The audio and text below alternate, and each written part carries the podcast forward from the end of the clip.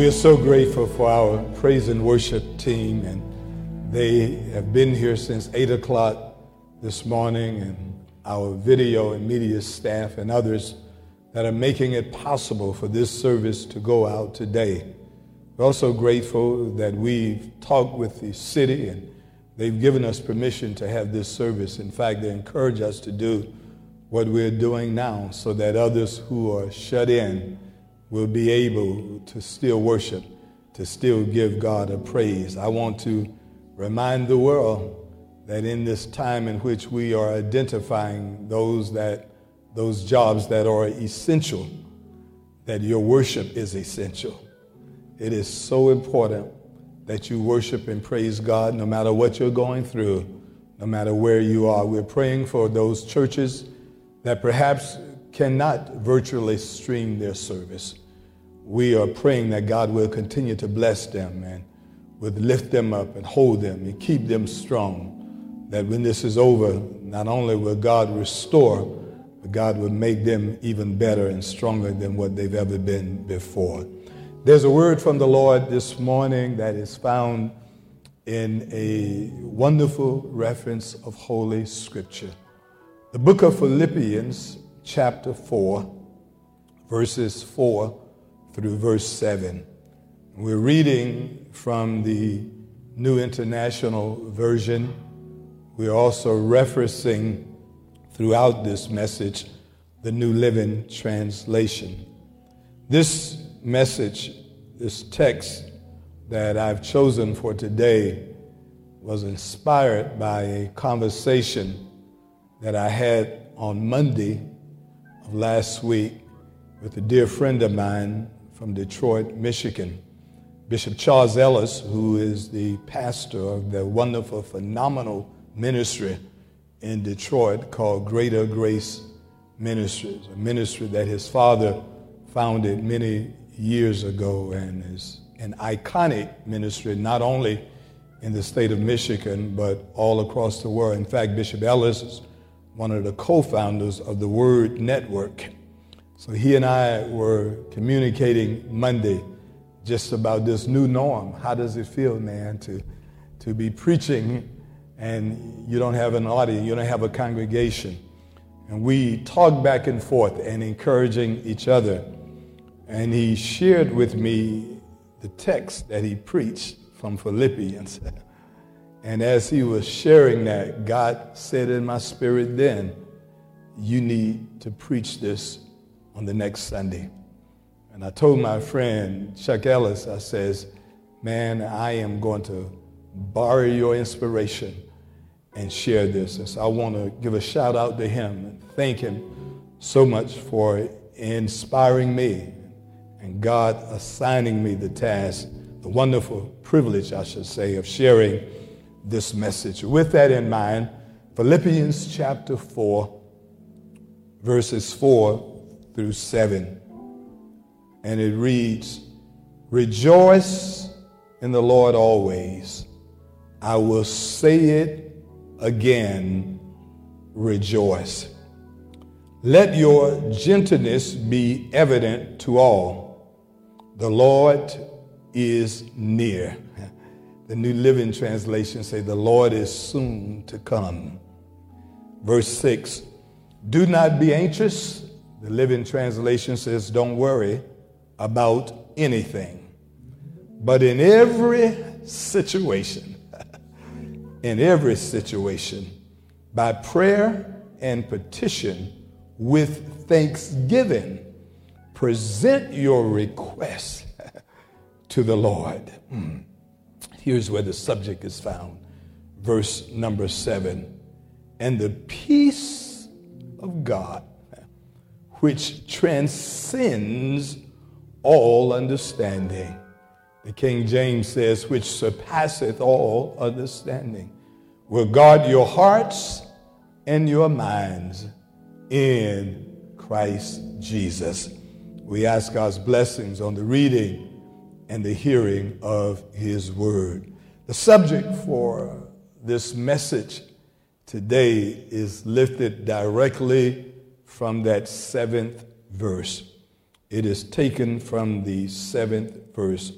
Four words that's embedded within verse 7 is the subject. And those words are the peace of God.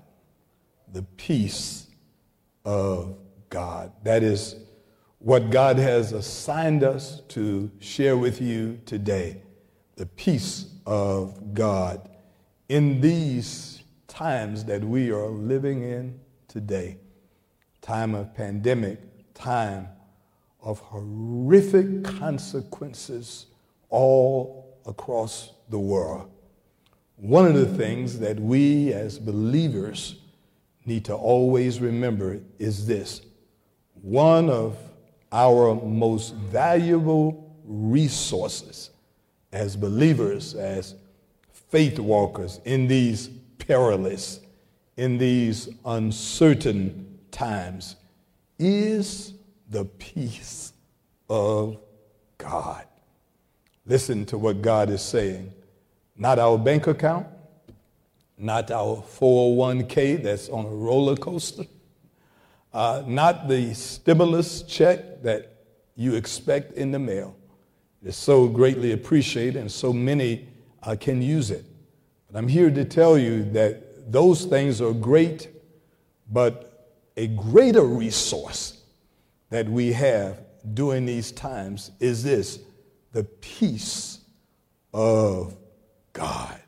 The peace of God. Now, listen, when we as believers, when we as faith walkers speak of the peace of God, this is what we are talking about. We aren't talking about some seance. We aren't talking about some magical trance uh, that takes us out of the mindset that we're going through. But we are talking about an internal sense of assurance that everything is going to be all right despite how things may appear. Listen, an internal sense of assurance, an internal peace in you. Everything is falling apart around you. World seems to be in a chaotic state. God will give us an internal assurance, a blessed assurance that Jesus is ours. Because of that, we, we have this peace. We have this peace that's brought about, will bring about an assurance that God knows what He's doing and that God is still in charge. Hebrews 11 defines faith uh, as the substance of things that are hoped for the evidence of things or the assurance of things that are not yet seen. That's what God's peace gives us. It, it gives us a sense of contentment, uh, not a sense of being naive, not a sense of ignoring what the facts are. We believe in science, we believe in the facts, we, we believe and we take comfort in what the experts are saying to us. But we have something as believers that is a little different. That means in the midst of everything that we're going through, we have an assurance that God is still in charge. Why is that important? Because what I've discovered is this is that in at times of crisis, the enemy, the adversary, comes in and he attacks us through our minds and he attacks our peace. And the enemy, during times like these, will bring in anxiety, will bring stress, will bring fear. And the enemy's goal is this the enemy's goal is to convince us, and this is so important that we understand this because the enemy can't make us do anything. The enemy can't impose his will on us. But the enemy convinces us to give up on our faith. We began to doubt. We began to speak negativity. We began to feel defeated. We begin to live like life is hopeless and everything is doomed. And what God says is that God says we, we are not designed as believers to live like that.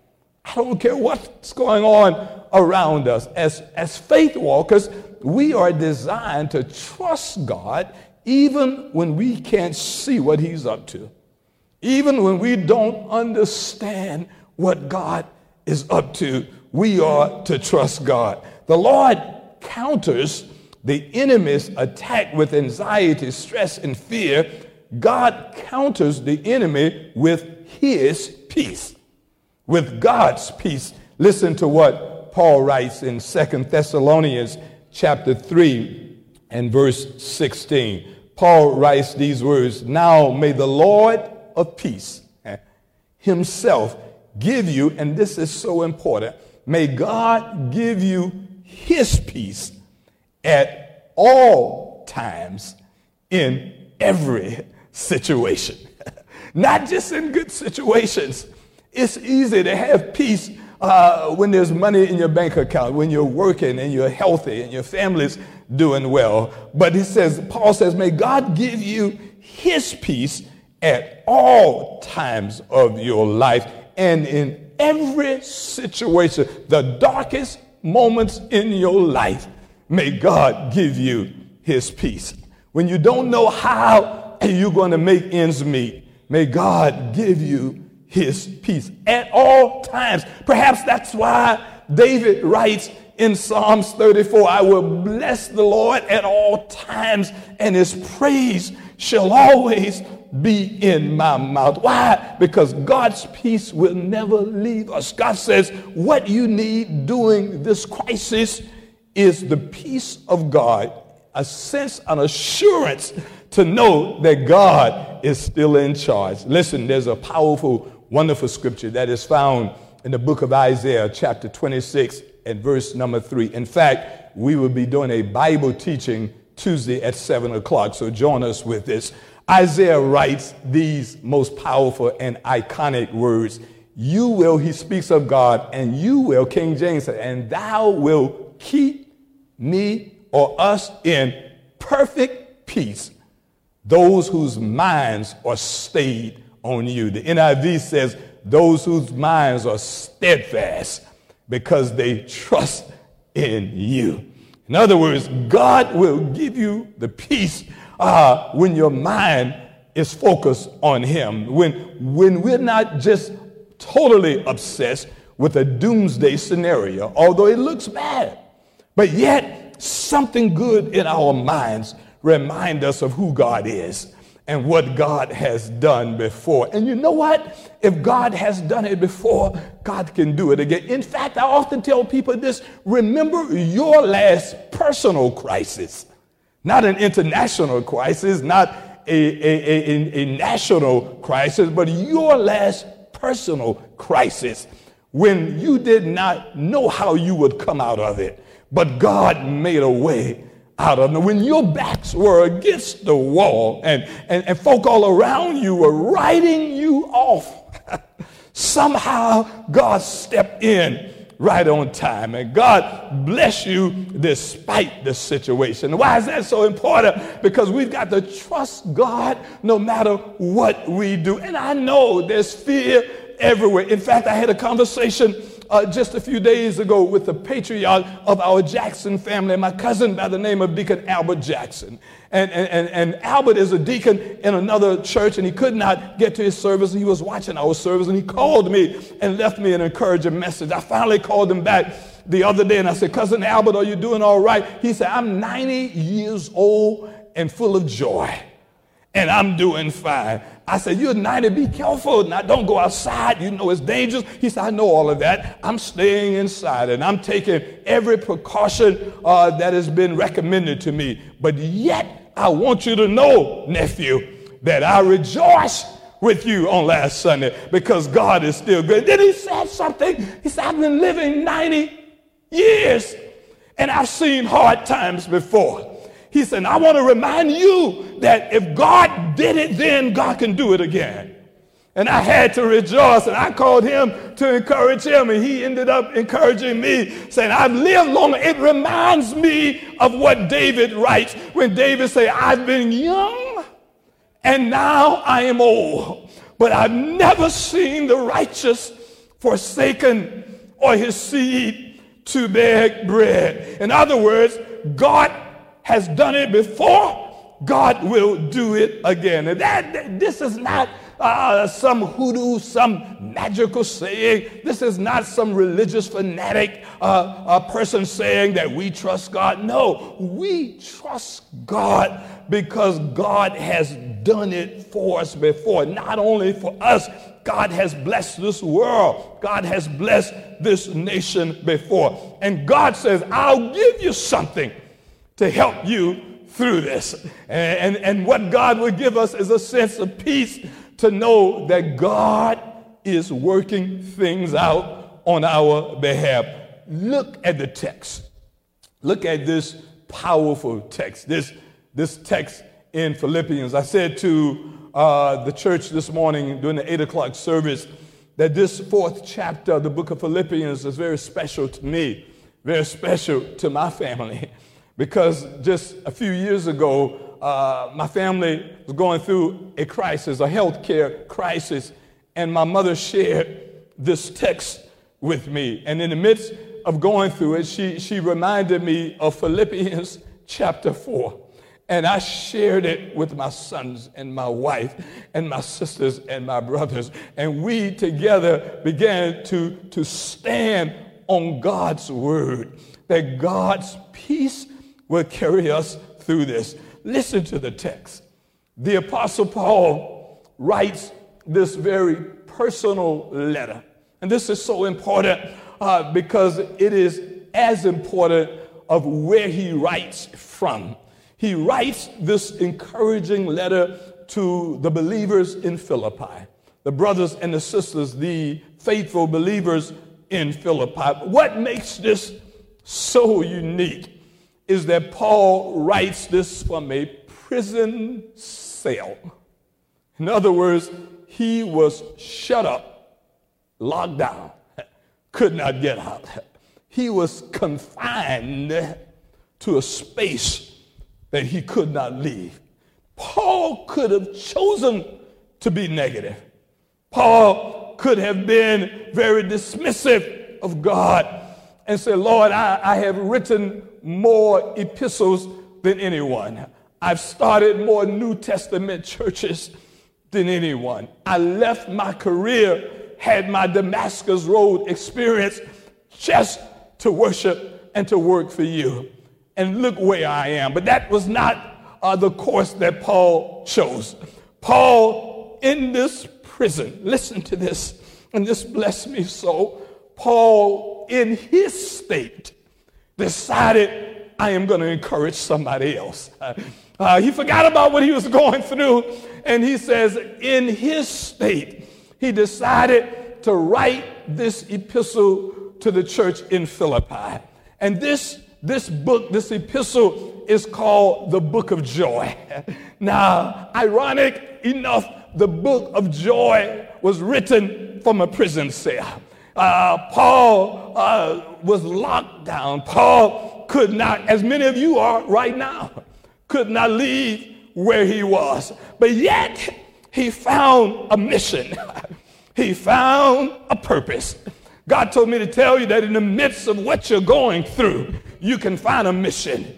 You can find a purpose. Write an email to somebody, send a text to somebody, get on social media and don't uh, facilitate negativity, but send positive things. Encourage somebody and let them know that God is still in charge. I feel my help coming right now, but I just want you to know something that in the midst of what you're going through, God says, I've got an assignment on your life.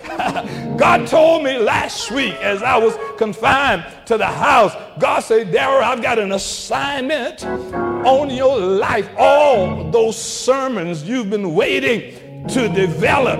You've got time now to sit at your desk and drop down on your knees and pray like you've never prayed before all of those things that I've given you, you've got time now to seek me. And I began to say, Thank you, Lord. And God said, Forget about your own misery and start encouraging other folks. So I picked up the phone and I called somebody and they said, Oh, Pastor Jackson, you're calling me. And I said, Be encouraged. And I sent somebody a text and said, Be encouraged. And God says, Your assignment is to forget about your dilemma and you bless somebody else because, Lord, you bless me to be a blessing. Somebody right now is going through something and you don't know how it's going to turn out. But I'm telling you, God has given you an assignment of encouragement to bless somebody else. So, Paul, from a prison cell, writes about God's peace as his life was about to be extinguished, as his life was about to come to an end. Paul shares with these most faithful believers how they can obtain and maintain the peace of God in their life. Only somebody who's worse off than the people you're writing to can encourage you to lift up your head and know that God has not forgotten about you. You know the book of Philippians and all the wonderful scriptures that he says, and my God shall do this, and my God shall do that. But Paul begins to write to them and says, I know it's tough because many of them were being persecuted, uh, they were being tortured by the Roman government. Some of them were being sewn up in sheepskin, and for the entertainment of the Romans in the Colosseum, uh, they were being let loose, and, and wild animals would devour their bodies. But Paul did not want them to give up. Paul did not want them just to lose their faith. So he writes this encouraging word. Listen to what he says in verse 4 of the New Living Translation. Paul starts off verse 4 by saying this always be full of joy in the Lord. I say it again, rejoice. In other words, Paul was telling them joy is a choice. joy is a choice that you've got to choose. Joy is something that you've got to make up your mind that despite my situation, I'm going to rejoice in the Lord my God. Perhaps Paul was referencing the book of Habakkuk, chapter number 3, verse 17, when Habakkuk writes, Rejoice in the Lord. And though uh, the caterpillar and the palmer worm, and though things are destroyed, and though the barns are depleted, Habakkuk said, Yet I will rejoice in the Lord. And though the fig tree does not bud, and there is no grape on the vine, though the olive crop fail, and the fields produce no food, he says this, yet I will rejoice in the Lord my God. We've got to choose to rejoice. In your house by yourself, don't know how things are going to turn out. You've got to say to the enemy, joy is my choice. I choose to rejoice. I'm not going to give up. I am not going to throw my hands up and walk out and say, God has forgotten about me. In fact, I am going to give God my best praise on my worst day. I am going to lift my voice and clap my hands and praise God. You can do it right where you are right now.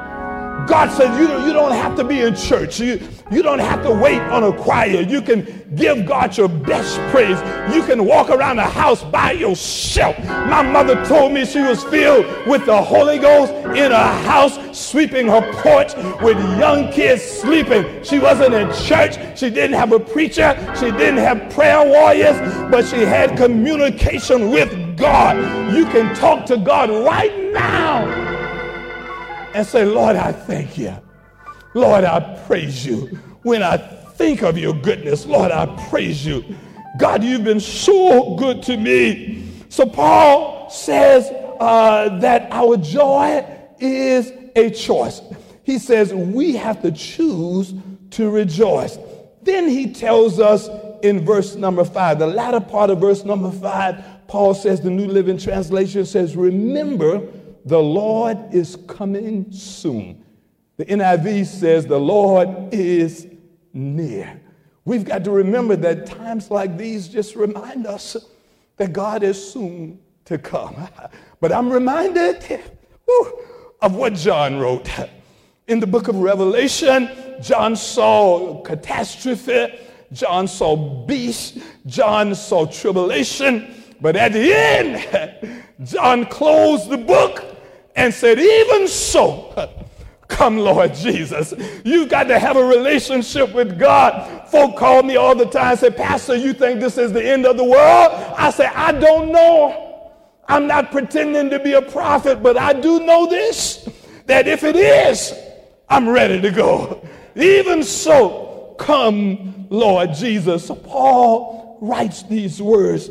Note what he says in verse number six. And here's the text, the New Living Translation is the translation that I want to go to because Paul puts it in verse number six this way, the New Living Translation. He tells them, Don't worry about anything.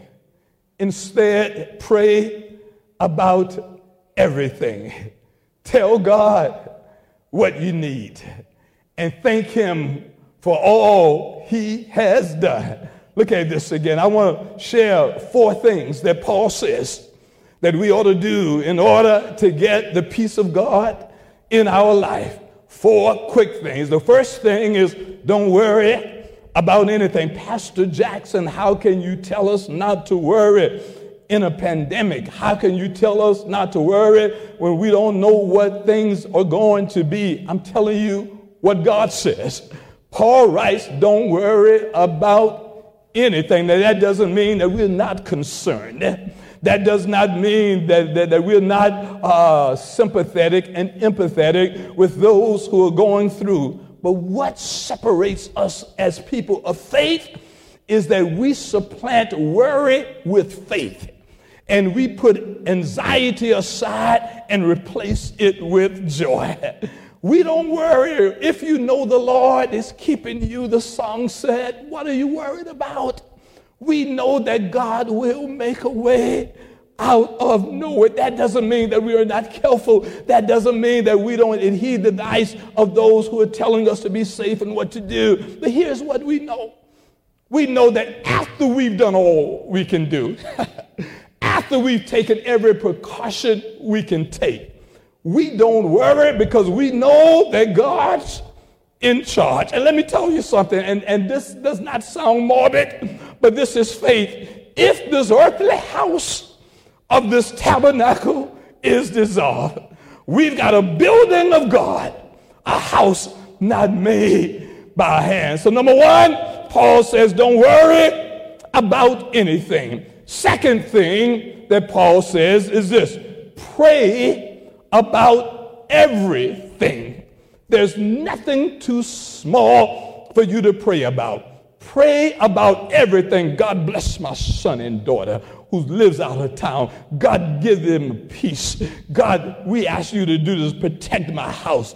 Bless those that are on my jobs. Lord, help me to keep food on my table. Lord, help me to keep the lights on. Just pray. That you can take anything to the Lord. What I've learned is that we too often take our business to folk who cannot do anything about it. And what Paul says is that pray about everything. Here's the question that I need to ask you Have you prayed? I know you binge. I know you've looked at Netflix, and I know you've been watching television, and I know you're glued to CNN. But every now and then, can I tell you what the Lord made me do just yesterday? I was upstairs, I was meditating, I had the television on, and CNN was on, and they do a rolling stroll of the number of deaths and the number of people that have contracted the virus. And God told me in the midst of that, God said, cut it off. Right now, cut it off God said, and put on some gospel music. And I cut it off and I put on the gospel music and, and I began to rejoice in the Lord. And God said, pray right now. And, and God said, and I began to say, Lord, I know who you are. And I know that you are a waymaker. Ah, wherever you are right now, you've got to know what God can do. I had the television off and on my knees, and God said it took a pandemic for you to cut the news off and drop on your knees in the middle of the day on a Saturday afternoon because there is no sports and because there's nothing else to watch. You've had to drop on your knees and it has improved your prayer life. I pray like I've never prayed before. I know how to pray for everything. God bless my sons. God bless my mother. God bless my nieces and nephews. God bless my co workers. God bless those at the Bible Way Church. God bless every other church. God bless the unbelievers. God bless those who are incarcerated. God bless those on the front line. I start praying for Dr. Cedric and Okereke and every nurse and others in healthcare profession. And I call their names out and I began to call on the name of the Lord. And before I knew it, five minutes turned to 20 minutes, and 20 minutes turned to 40 minutes, and 40 minutes turned to two hours. And I had a prayer meeting all by myself upstairs in my house yesterday and I came downstairs rejoicing and I came downstairs. My wife said, baby, you had a long nap. I didn't want to tell her, baby, I didn't have a long nap, but I had a talk with Jesus and everything is all right. You got to know how to get on your knees and pray like you've never prayed before. So the second thing is pray about it. Here is the third tell God what you need. I've, here's what I've learned, and my mother shared this with me. Sometimes we are so bashful. Sometimes our faith won't even allow us to voice to God what we really want. Because somehow there's doubt in our mind. Lord, I can't ask you for that. God said, Yes, you can. You can ask me for whatever you need. Lord, this is what I need you to do. Lord, I may not get paid in the next two weeks, but I need you to cover my mortgage for the next two months.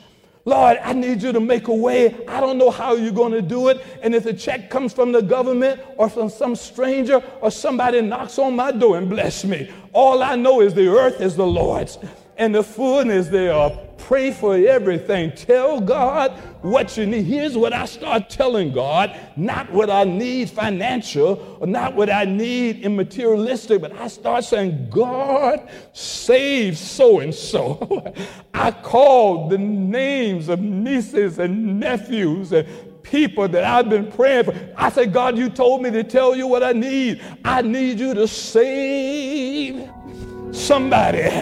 I need you to make a way out of nowhere. And I said, Lord, I need you to do it right now. And I kept calling on the name of the Lord. If you call him, he'll answer. I believe that God is a waymaker. And I told God what I wanted. And here is the fourth and the final one. The fourth and the final one said, after you stop worrying, after you pray about everything, after you tell God what you need. Number four, thank Him for all that He has done. Ah, I got up off my knees and began to walk around and said, Lord, I thank you. Thank you for making a way Thank you for ending this pandemic. Somebody say, but it's not over yet. I've learned to thank God in advance. Thank you for restoring the houses of worship. Thank you for turning this world all around. Thank you for saving my nieces and nephews. Thank you for making ways out of nowhere. I began to thank God for what He's already done. Wherever you are, whatever you're doing in your house, at your kitchen table, right now, you ought to thank God for what God has done. And then Paul says this listen to how Paul ties this in. Verse 7, and I'm going back to the NIV translation. Paul says, Here are the four things. Don't worry. He says, Pray about everything. Tell God what you want and thank God for what He has done. Ooh, but look at verse number 7. Thank you, Holy Spirit. Verse 7 says, And, ooh, one translation says, Then the peace of God. Thank you, Lord. After I stop worrying, after I pray, after I tell you what I need, after I begin to thank you for what you've done, then the peace of God, which transcends all understanding, which is greater than all human understanding. Uh, will guard your hearts and will guard your minds. Thank you, Lord. Thank you. Thank you. In other words, you won't lose your mind. In the midst of everything else falling apart all around you, God says, I'll guard your mind. I will keep you in perfect peace. I'll guard your hearts. I'll do this because you have trusted me in a time of crisis. And the peace of God. And the peace of God. Here's, here's our challenge to those of you that are joining us right now. Don't pray for another check in the mail. Don't pray for another light bill to be done right now, not before you do this. I'm not telling you you should not pray for God's provision. We will talk about that on Tuesday. But before you pray for provision, pray for peace. Tell God, give me a peace that everything is going to be all right. A peace that does not take you for granted. A peace that in the midst of all that we're going through, God's got our back. God has already worked things out. Listen, we're about to conclude this message. And I want you, thank you to my friend Chuck Ellis from Detroit, Michigan, because God changed my assignment last Monday. And God says, somebody listening to you this Sunday needs to know that I am the God of peace. that I'll give them a peace that will far exceed anything they can understand. Here's what God said, me, said to me in our conclusion. Let us remember that during these most difficult times, we should take courage in the fact that the peace of God listen to this, that the peace of God will help us to get through this. And then late last night, around 11 o'clock, God told me to add these two words with joy. Woo. And I put an exclamation mark back behind it. And the peace of God will help us to get through this and God says, We're going to get through this with joy. I'm going to give you joy. I will help you say in the midst of a crisis that it is well with my soul. Listen, as the praise team comes, there's an iconic song that was written in 1873 by a Chicago businessman and a believer by the name of Horatio Spafford. Listen to his story. This businessman had five children and a wife. And he and his family were planning on a European trip.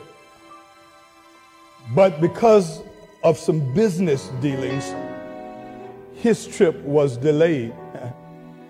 And he sent his wife and four kids on.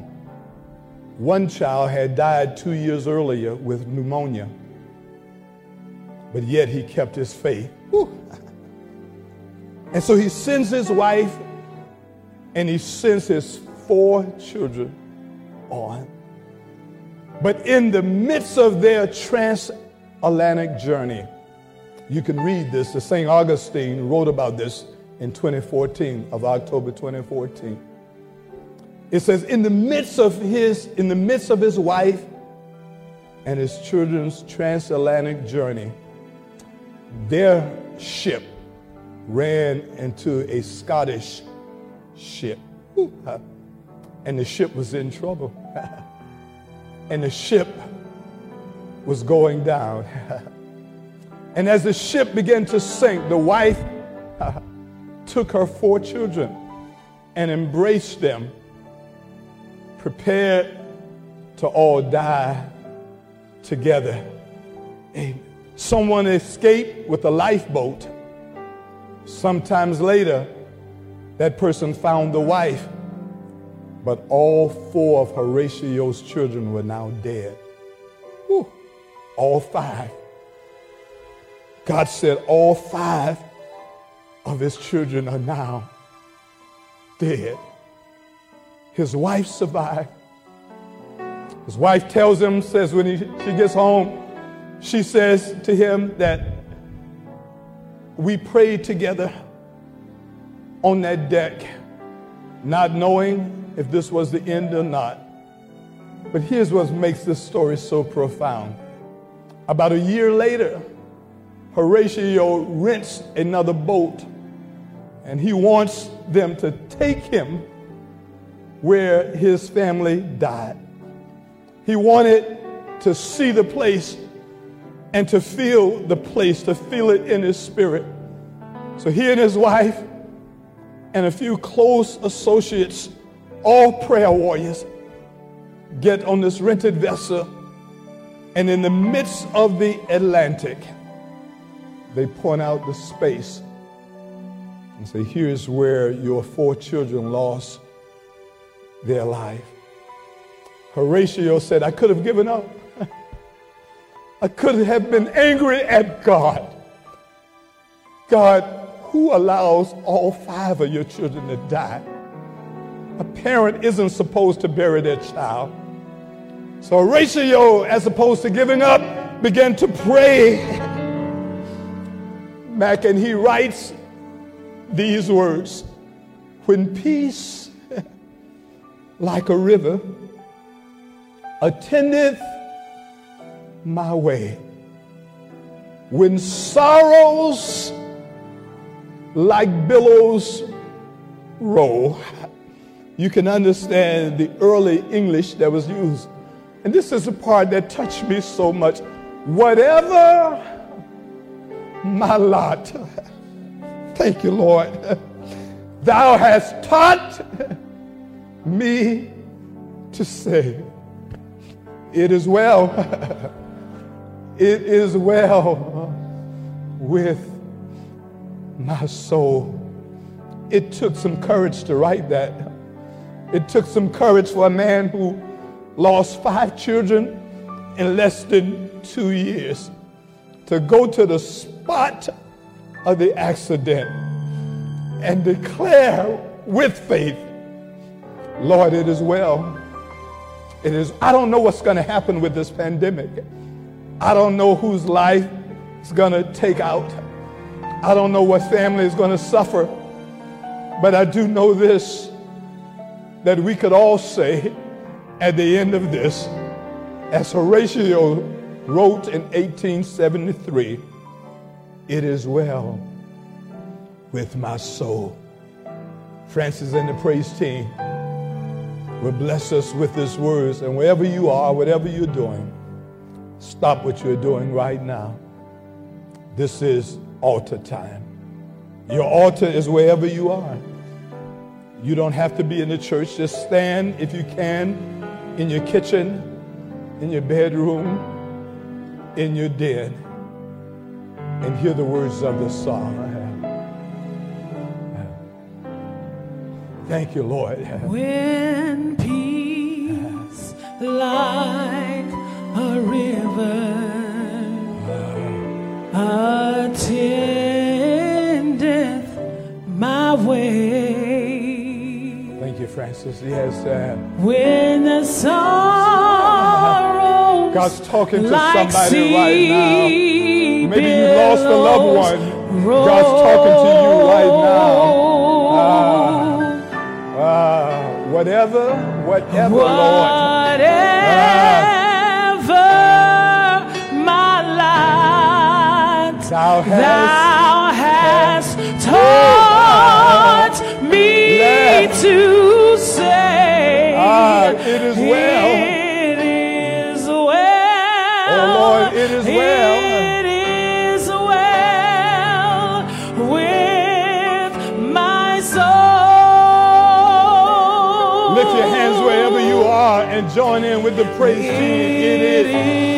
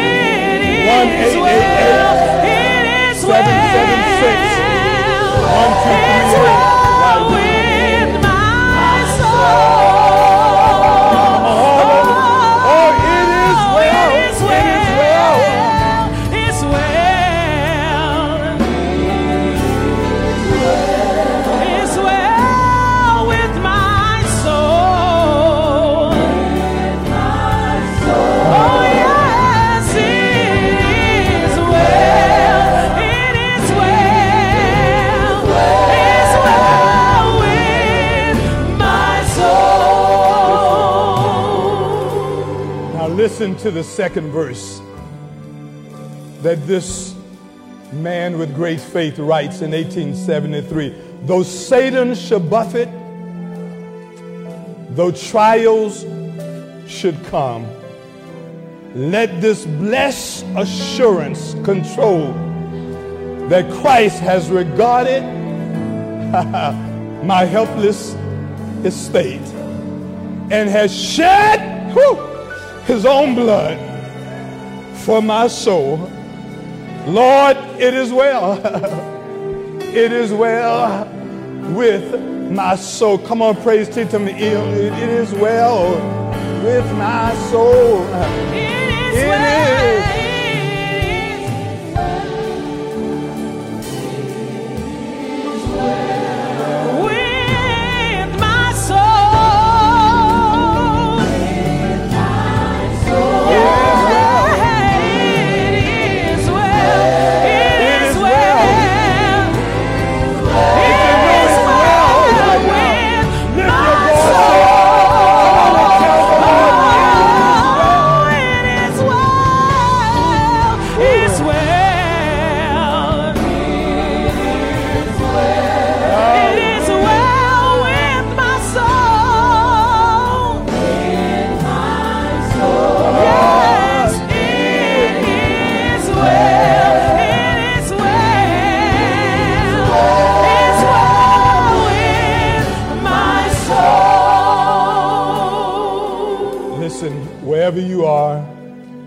Give you an opportunity to have it well with your soul. There's a number on the screen 888 776 1238. If you want to be saved, you can do it right now. My son told me just earlier that someone texts him and says, Can you still join the church? Can you still be saved? And the answer is yes. Wherever you are, somebody is waiting to talk to you right now. If, if you need the Lord in your life, if you are not affiliated with any ministry or any church, amen, and you would like a covering, you would like someone to watch and to over your soul and cover you as you touch and agree with what God is doing, then call us. This is not about church membership. This is not about proselyting anybody from any other church. If you are a member of your church, stay there. Pray together with that congregation, even when they reconvene. But God says, I am going to give you a peace, a peace like was given to this Chicago businessman in 1873. Could go back to the spot and say, God, it is well. I don't blame you, God. I still trust you. Uh, we're told that after that, God blessed him like his business had never been blessed before. Why? Because he, he did not blame God. He wasn't angry at God. He just said, God, in the midst of everything I am going through, I've learned to trust you. Somebody right now, whatever you're going through, trust God. Shut in, but you're not shut out. Maybe God's done this for a reason. Maybe there's some that are watching services live that you would have never done before. You would never have done this. But because of this crisis, God's driving us all to our knees. God says, when this is over, we will be able to lift our hands and say, It is well with our soul. One more time before we pray, It is well with my soul. Ah, God's doing something.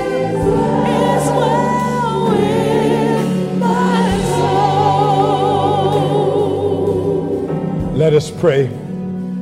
Lord God, our Father, the Prince of Peace, the peace of God that far exceeds all human understanding.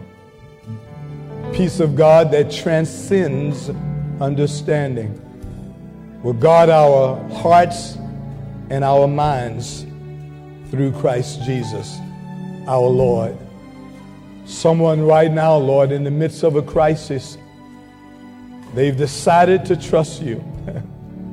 they've decided not to worry. They've decided to pray about everything. They have decided to tell you what they need. And yes, Lord, they have decided to thank you for what you have done. And then the peace of God that transcends all of our human understanding. Guard our hearts, Lord. Guard our minds. Lord, we know that in the midst of this, something good will come out of this. Have your way, Lord. We pray right now. Pray for that young lady who called me late last night because her mother was rushed to the emergency room and she could not go in the hospital and watch her mother who's critically ill. God, I send these words to her that the peace of God, which transcends human understanding, let it be well with her soul. Touch somebody wherever they are, all across this world. Thank you, Lord, for that 90 year old deacon, the cousin of mine, Deacon Albert Jackson. Thank you for that millennial who texted me this morning. Thank you, Lord, for those wherever they are and whatever they're going through. They are seeking you in a way that they've never done before. God, we pray that you will get the glory when this is all over. Lord, this is our prayer. In your name we pray. Wherever you are right now, say amen. Come on, it is well. It is well. It is well 888 776 with my soul. 1238. 888 776 1238. It is well. It is.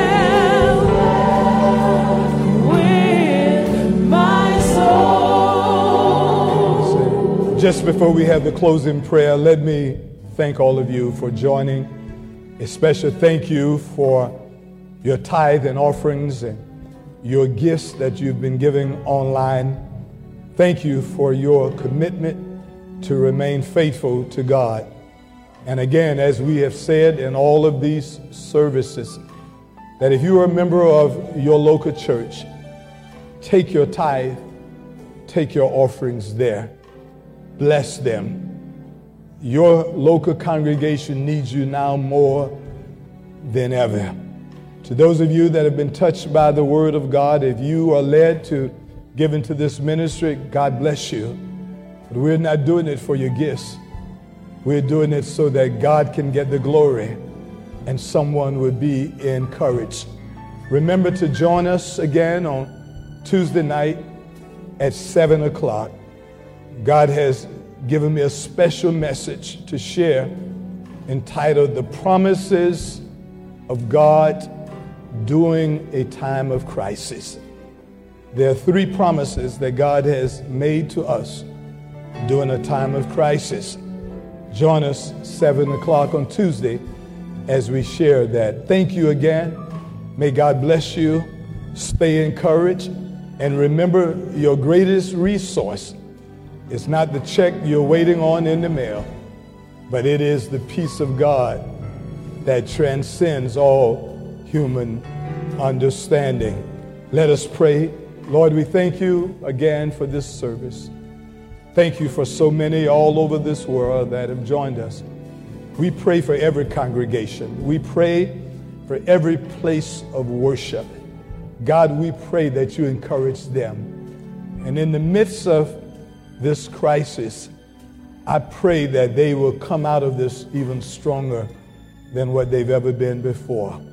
Now may the grace of God and the sweet communion of your Holy Spirit rest, rule, and abide with us now, tomorrow, and forevermore.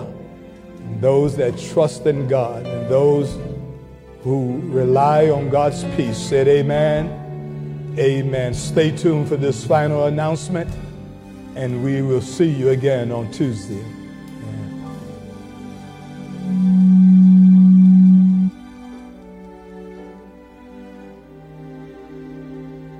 We'd like to thank everyone for tuning into our service. If you desire prayer, please call 1 776 1238. If you feel this was a blessing to you, please be sure to share it to your page. We'd like to thank you for your continued financial support to the ministry of Bible Way Church of Atlas Road. Here are the following ways you can give. Online through My Connections via our website, bwcar.org, by texting BWCAR along with your giving amount to 73256, or recurring through automatic draft through your bank account or My Connections. Or you can send in your offering by check or money order via mail at P.O. Box 90309, Columbia, South Carolina 29290. Please do not send cash. For additional announcements and for more information, be sure to visit our website at bwcar.org.